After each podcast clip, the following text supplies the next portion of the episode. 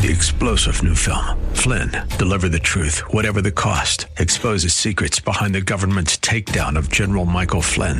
Flynn knew what the intel world had been up to. He ordered the first audit of the use of contractors. This set off alarm bells. He told the truth. He was the most dangerous person for Donald Trump to hire. They had to get rid of Flynn.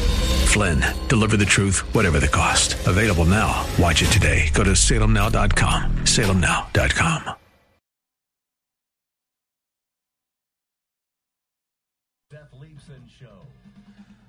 Welcome back. Happy April 21st, 2021. I always find it interesting when committed leftists and Democrats try to analyze the Republican Party, indeed, sometimes even offering it advice as if it wants the Republican Party to succeed. This all comes from a movement and party that simply, plainly put, does not understand us. They try to quiet us and censor us, and when they don't, they ignore us and come up with their own chimerical caricatures of us and what we believe. How do you know of something you never listened to or read? The point is just not to know, of course. The point is to defeat us.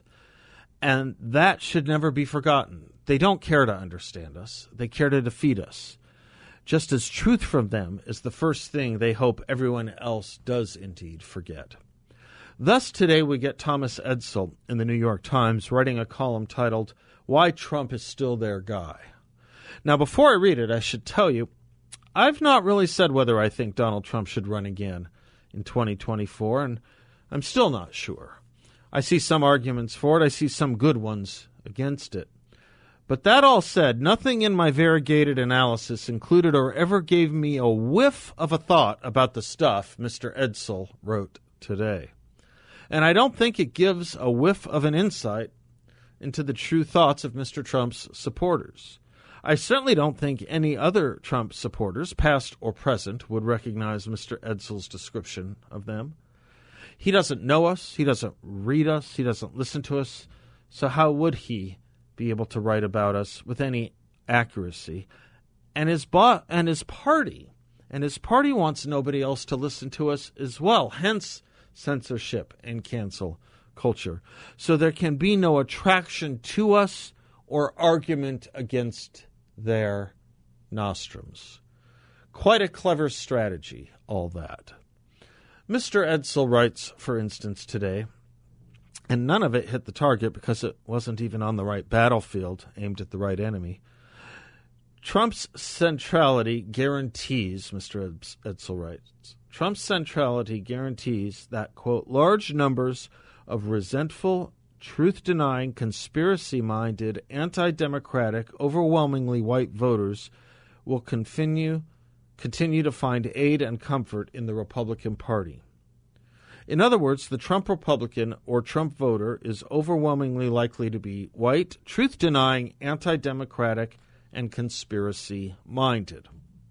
We don't have to even get to the pejoratives before we get to the first misstatement of fact in this litany. The white vote that he mentions, especially the white male vote. It's been shrinking for the Republicans, and indeed, Joe Biden received so much more of the white male vote this time that it put him over the top. As Andrew Yarrow analyzed it, Biden made an impressive 11 percentage point gain among white college educated men and a 6 percentage point gain among white non college educated men, supposedly Trump's core constituency. This is a big deal in two ways. One, which has been widely noted, is that Trump made surprising gains among non white Americans. And the second, which has not been extensively examined, is the shift of white men to the former vice president. Another examination by The Guardian finds this across racial and ethnic groups, women shifted towards Trump this cycle. In the last election, Trump won white women by a margin of 9 percentage points. This year, he won by 11 percentage points. In 2016, Democrats won Hispanic and Latino women by 44 percentage points. In 2021, they won by 39. Last cycle, Democrats won black women by 90 percentage points. This year, by 81 points. That is, in a year when a black woman was on a major party ticket for the first time in U.S. history. The margin between Democrats and Republicans among black women shifted nine percentage points towards Donald Trump. Trump saw comparable gains with black and Hispanic men as well. Overall, comparing 2016 and 2020, Trump gained four percentage points with African Americans, three percentage points with Hispanics and Latinos, and five percentage points with Asian Americans. Concluding, also, in fact, virtually the only racial or gender constellation the president did not gain with are the people that are often described wrongfully as his core constituency, white men. So the idea this is a white male party or a party of overwhelmingly white voters, which could have been said numerically of any party given our demographics, is actually least true of the Republican Party today, or at least the least true of Donald Trump and the Republican Party. Good, bad, or indifferent, the Republican Party has never been less white male, at least not in our lifetimes. What is true is how Trump picked up women and minorities, especially when a woman and minority was on the opposite ticket.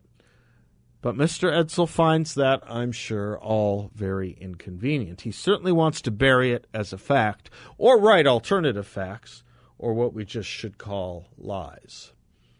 By the way, may I offer another ugly fact that was too ugly for the beautiful theories of the left? To allow to be publicized. Remember the reason Joe Biden said he decided to run for president? He said it was in response to Donald Trump's reaction to the Charlottesville riot, or mostly peaceful protests, whatever you want to call it. Remember how Joe Biden would describe the people there hate filled, veins bulging, faces twisted? You recall. Well, the entire protest slash riot was organized by a white supremacist course, a neo Nazi. His name is Richard Spencer. Want to know who Richard Spencer endorsed for president in 2020? Joe Biden. In any event, the ongoing attempt to forever make us the party of the white male and the ongoing attempt to make the white male the essence of wrongness and hate and racism in our culture is not coincidental. It's the most important point of this whole monologue. But life is inconvenient. And despite all that, Republicans are picking up more and more minority support, and for a reason. It's precisely because we are not, repeat, are not the other things Thomas Ed- Edsall says we are resentful, truth defying, conspiracy minded, anti democratic. What truth have we denied? That Anthony Fauci is infallible? That medical science is a lot of different things, sometimes contradictory? About a novel virus, that mental health is as important as physical health, that depression and substance abuse are serious problems, that suicide is a problem, that challenges to our youth, especially educational and social, are a problem, and radically disrupting the normal lives of children is a worrisome thing, that freedom is important, that riots are to be denounced? Oh no, wait. Those are the truths the left has denied. What of us being anti democratic? That we want to protect and ensure the sanctity of one man, one vote by demanding, gasp, the same information from citizens to vote that most major corporate buildings require to enter? That every airline, bus, and train requires you to show before you board? Should voting be less protected in a democracy than visiting a mortgage broker or attending a basketball game where you also need to show ID to get your tickets at will call? Anti democratic because we physically threaten Supreme Court justices? Anti democratic because we make up slanderous lies about Supreme Court nominees? Anti democratic because we want to curtail what the media can see and cover and who they can interview? Anti democratic because we want to censor and fire those who stray from the party line? Oh no. Wait. Those are democratic sanctities the left has violated. Edsall calls us conspiracy minded. Conspiracy minded? Do we resort to false claims of fascism and reductio ad Hitlerum over policies and elected officials we don't like? Conspiracy minded? Did we pay for and invent a hoax about our opponent in Russia to wage an unremitting impeachment war against the president? Conspiracy minded? Did our Speaker of the House deny the legitimacy of your president's election? Oh no, wait, those are all conspiracies the Democrats have engaged in. Mr. Edsall gives us this gem in his piece today as well. Quote, a key pillar of Trump's strength is his success in turning the Republican Party into the explicit defender of white hegemony. Close quote. A key pillar? Okay, show it to me. Where? What is it? If it's a key pillar, it must be very evident or written somewhere, or even uttered. There must be a transcript of someone talking about it. When did Donald Trump ever use the word white? I challenge anyone. When not in the context of other colors of people, for lack of a better word, as in white, black, Hispanic, Asian, as in, you know, any other use than in a list. When did he ever use white? He never has. It is a phantom the left has created over Trump and the Republican Party that requires no fact check. You get more people of color voting for Trump, and he is losing white males, but of course, white hegemony is his key pillar. Someone didn't tell the millions of African Americans who voted for Donald Trump, and in increasing numbers, evidently. The left has been trying to throw this sheet around us and wrap us up in it and toss us into the sea to drown us with for a long time. It's not new. Steve Hayward gives us some history. We've done it before. By 1945, Franklin Delano Roosevelt was saying that a Republican return to Congress would represent a victory for the forces of fascism. Nothing subtle about that. Or how about this front page headline from the New York Times, October 25th, 1948? President likens Dewey to Hitler as fascist tool. It begins this way quote, a Republican victory on election day will bring a fascistic threat to American freedom. I have long catalog I have a long catalog of these statements. Here's a short sampler starting with Barry Goldwater's nomination in 1964. San Francisco Democratic Mayor John Shelley said Republicans had Mein Kampf as their political Bible. Columnist Drew Pearson wrote that the smell of fascism was in the air at the 1964 convention. The Chicago Defender ran this headline, quote, GOP convention 1964 recalls Germany 1933, close quote. Following Newt Gingrich's landslide in 1994, Representative George Miller said, quote, it's a glorious day if you're a fascist, close quote. Charlie Rangel on GOP budget cuts said, quote, Hitler wasn't even talking about doing these things, close quote. Major Owens, quote, there are people who are practicing genocide with a smile. They're worse than Hitler, these Republicans, close quote. Worse than Hitler. That must be the equivalent of turning racism and fascism up to 11.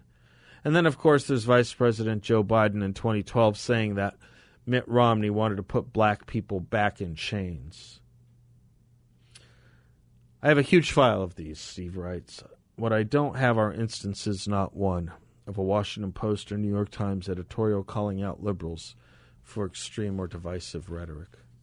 That's a one way ratchet, as we all know. Liberals are free to call Republicans any crazy thing they want, and even to suggest that they are un American and ought to consider leaving the country but if a Republican ever talks back, we see liberals get a case of the vapors. As I said, none of this is new, but it doesn't make it right or accurate either. While the left may delight in tossing Edsall's piece around to make themselves feel good and superior, Edsall's piece deserves to be tossed all right, but not around, rather, into something that is on the ground, and usually round. I'm Seth Leibsohn. We'll be right back.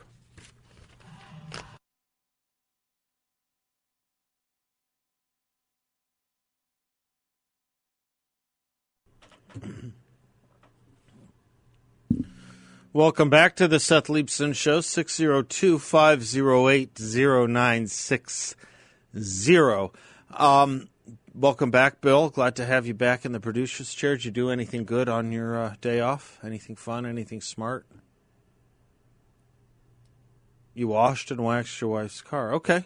Anything else enriching, ennobling? Movies, books? Do you know who Lenny Dykstra is? You like him? I'm not. Uh, I was listening uh, attentively to other shows today as they were covering the uh, Chauvin trial, and a lot of them made it a very big part of the show today. And part of me was thinking maybe they made it very, very big parts of their shows today. And part of me was thinking maybe it wouldn't be that big of a story in the sense that a year ago, it would have been reasonable to think that Derek Chauvin would have been convicted in some way or another for the death of George Floyd. It would have been a reasonably predicted thing a year ago. And that he was. And there were no real riots to speak of last night. I thought maybe, maybe, maybe it wouldn't be such a consuming issue. A dog that doesn't bark, if you will. But there's a funny thing that's going on here with that trial. Is you will notice the left and the activists now in the Democratic Party are saying this is only but a piece of the real work. Our work has only just begun. This is really just a first step in the right direction of overcoming our systemic racism. How did Joe Biden put it today, last night? Systemic racism that's a stain on our nation's soul, is how Joe, Joe Biden put it yesterday. Nothing in the trial itself spoke to of about race. It was not brought up by the prosecution, it was not brought up by the defense. Whatever else you can discern from the tape or the death of George Floyd, one thing the court did not get into and the prosecution did not take on was the issue of racism. The one thing there is no evidence of is racism. And yet, that is what all the discussion after the verdict is about now addressing further. George Floyd is now a civil rights hero, as was testified to by none other than Nancy Pelosi.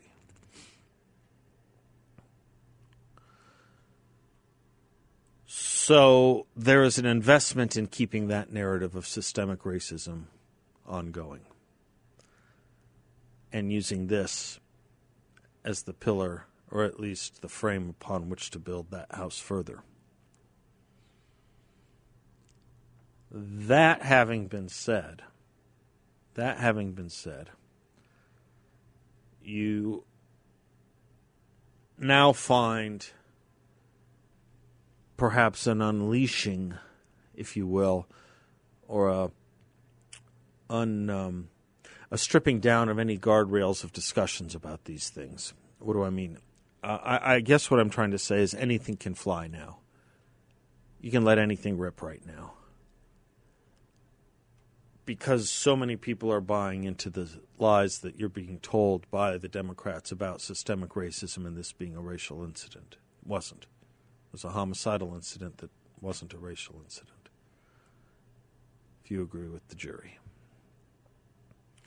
So, NBA star LeBron James puts out a tweet today. He's since deleted it. With a photograph of a police officer who um, had to use his gun to save a girl from being stabbed to death, and he shot another girl in the process.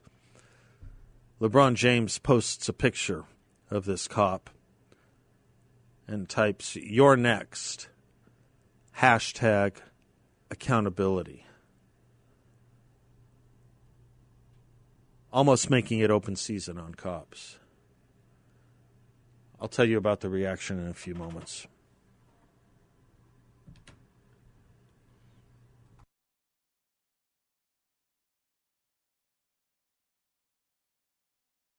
Welcome back to the Seth Leibsohn Show.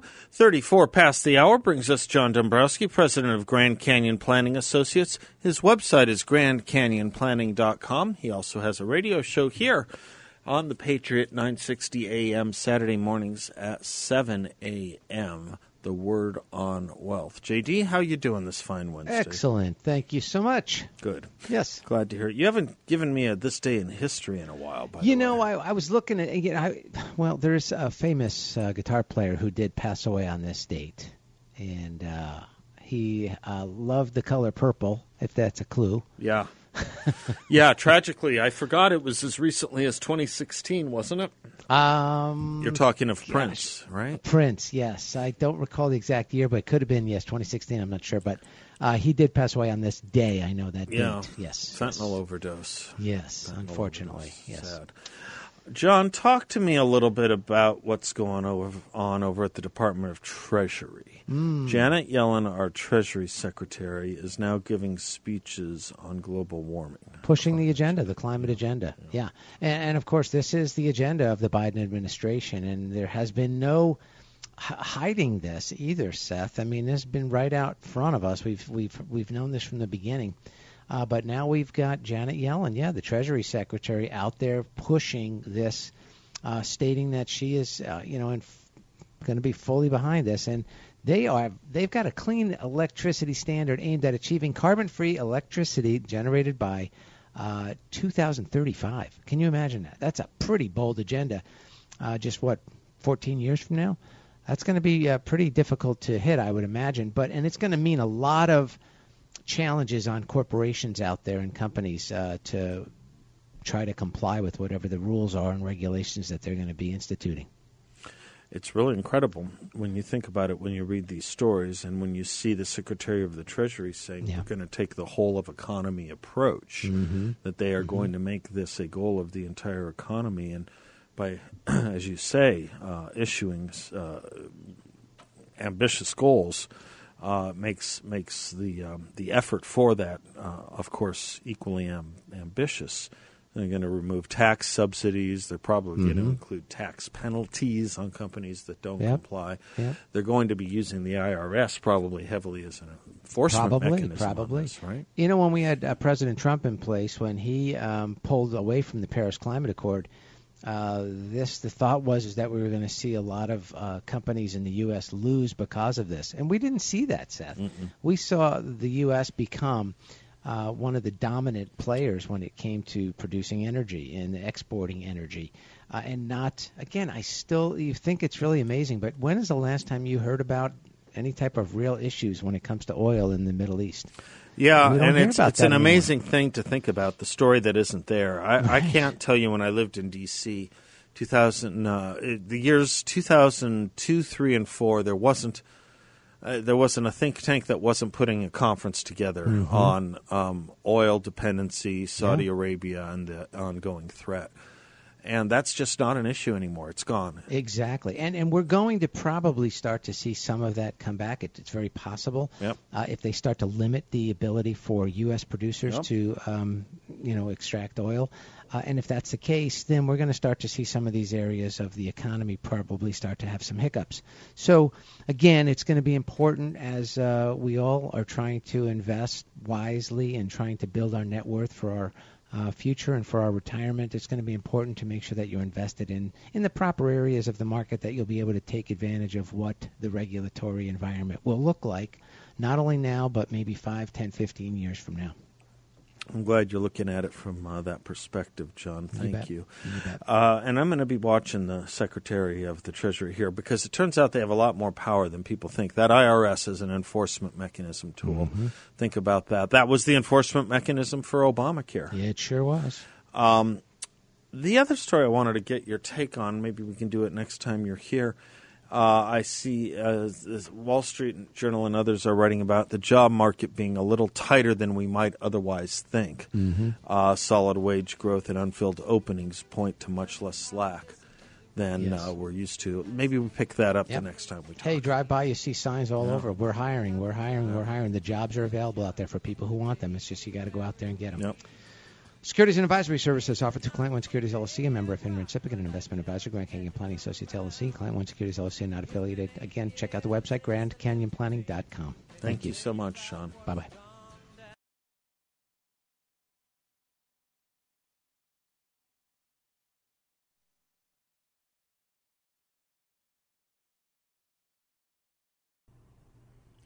Welcome back to the Seth Leibsohn Show, 602 508 0960. I told you what LeBron James did. He put up a picture of a policeman saying, You're next, hashtag accountability.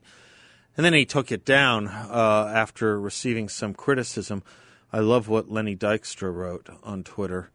On behalf of pro athletes, current and former, I apologize for how LeBron James just showed his inner Maxine Waters and made a very real ongoing threat to the life of the officer who quickly acted to prevent a knife attack from becoming worse. Many of us appreciate what LEOs do, law enforcement officers. Okay. Thank you, Lenny Dykstra. That can't be easy to say, to condemn and criticize LeBron James. Uh, it, it, it, can't possibly be right. But, uh, but boy, I mean, my gosh. Clay Travis, did you even watch the video, buddy? Shot a woman armed with a knife trying to kill an unarmed person. Here's his perspective. This is even more shameful than you shutting up and dribbling for your boy Chairman Xi in China. you like that, huh? okay. All right. Uh, I'll read you some more commentary. Jason Whitlock. LeBron James, like other elites, is using racial division as a distraction as athletes reshape America to be more like communist China. Elites prefer communism. Millionaire elites are protected by communism. They're the talented tenth that W.E.B. Du Bois promoted. You're being played. Thank you, Jason Whitlock. Let's go to Alan in Phoenix. Hello, Alan. Well, good afternoon, Seth. How are you? I'm well, sir. How are you? It's nice to hear your voice. Oh, thank you, thank you. Uh, hanging in there, considering we already got to the uh, the dusty days of whatever we got here today. I know, right? right. Yeah. Um, you know, the, the interesting thing is the the party in Wisconsin or Minnesota um, poured gas on this for a long time because Chauvin was going to plead guilty to third degree murder right off the bat. He knew what he had done um, it was personal between those two, if I don't remember incorrectly. I think there was a history there. That's why this was never really racial. And he would have he would have pleaded guilty. They just wanted more, and they wanted the trial. Um, so it, it's you know it, it's sad how keep they keep pouring gas on this, and then with LeBron, nobody's above being criticized. You know. Yeah, I listen. I um I, what what I'm struck by is a couple of things. One is the effort to keep this going. The statements by Joe Biden and Kamala Harris last night, uh, the statements that you're seeing from um, from political leaders today, and the announcement of new legislation, federalizing legislation today the statement by the U.S. Attorney General opening up a DOJ investigation into the police departments of many uh, in Minneapolis. This effort to keep it going um, and and to play this uh, race angle as far as we possibly can over a case, as you point out, Alan, that was simply not. There is no element of race playing a part of it on any part of the record it depends on something you know, deep. Which go ahead, go ahead. Yeah, there's honestly, and we don't know this. There's no race going on in 99% of everything, other than the flapping lips of the talking head. Well, that's the point it's, I was going to make. Right when someone says it's useless. Yeah, right. When someone takes yeah, an they're, offense they're, at they're something, we we and, and, they blame it on their race. You, you simply don't know. you simply don't know. Yeah. and and and given that given that, Alan, um, what what we are told then is a deep part of critical race theory, which is that we all have an implicit bias buried deep within us, such that the Chauvin Floyd um, uh, attack or the Chauvin Floyd uh, embroilment could only be seen as a racial incident could only be by very virtue of the fact that one is white and one is black, because the white person has implicit bias he may or may not know about, but that's what animated his attack on George Floyd. That's what critical race theory will tell you. Where it falls apart is that it puts that analysis on almost nothing else. It doesn't put that analysis on black on black crime. It doesn't put that analysis on white on white crime or Hispanic on Hispanic crime or Hispanic on white crime or black on white crime. It fails because it's not provable as a thesis. Well, and, and none of it is now, anyways. I mean, if you just go back before Obama, things were fine. You know, we had Tiger Woods as the best athlete in the world. Nobody cares about color of people. Lewis Hamilton is credited around the world as being the best F1 driver.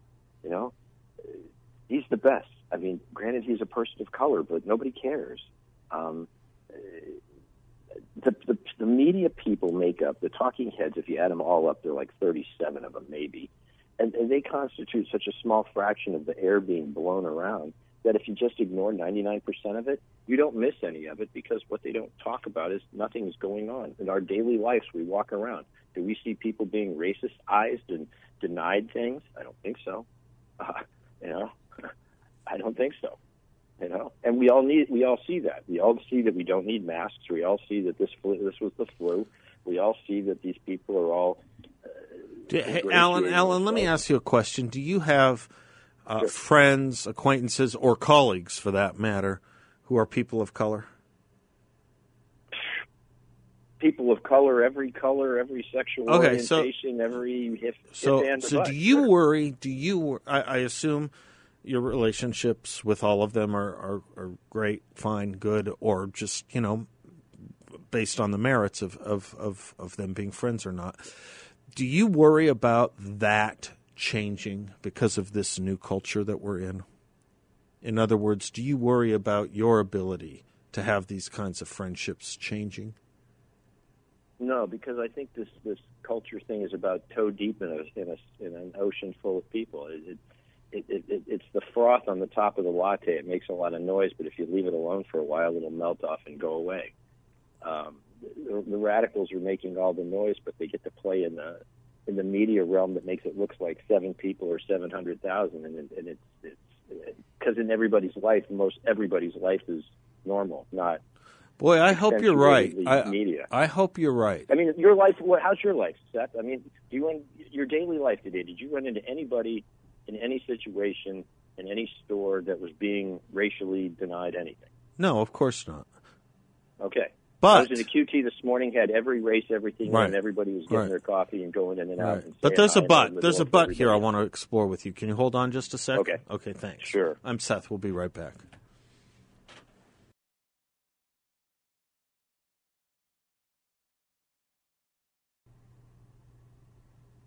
Welcome back to the Seth Leibsohn Show. Alan in Phoenix uh, has called in, and uh, I wanted to hold him over. Alan, you were making a very good point about what the talking heads and political activists say and believe on the one hand, especially when it comes to issues of race in America, and the way most of us lead our lives. You were talking about um, how the rhetoric just doesn't match uh, most of our realities, and I, I, think I think you're mostly right, except I worry about uh, um, something big here and it was behind my question to you about whether you worry about it changing in your daily life. I worry about it changing.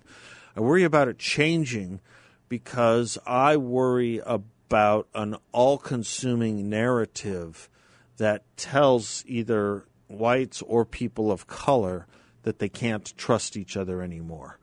Um, I worry about a generation growing up under that belief. I worry about uh, being lap, uh, grouped into a, a collective responsibility for something I think I've spent most of my life working against.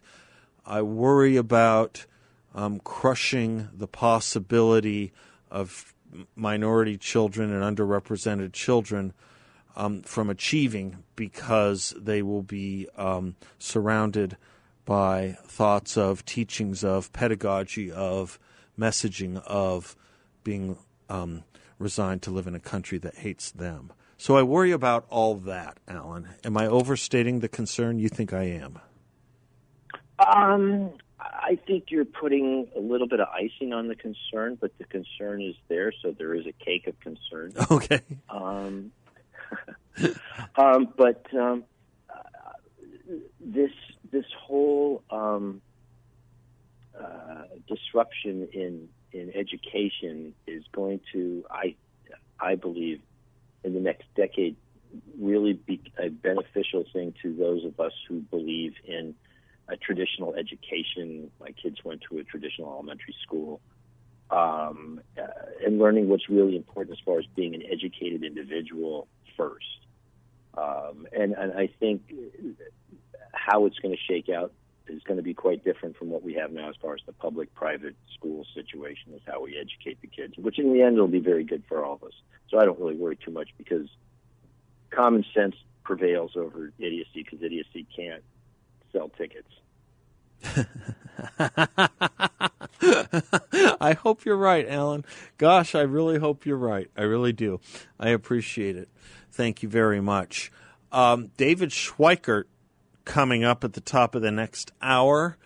And then, oh my gosh, a great, great, great piece in National Review that should have us all concerned about shoving critical race theory into every public school in America. The great Stanley Kurtz will be with us in our third hour. Stay tuned, a lot more coming up. Be right back.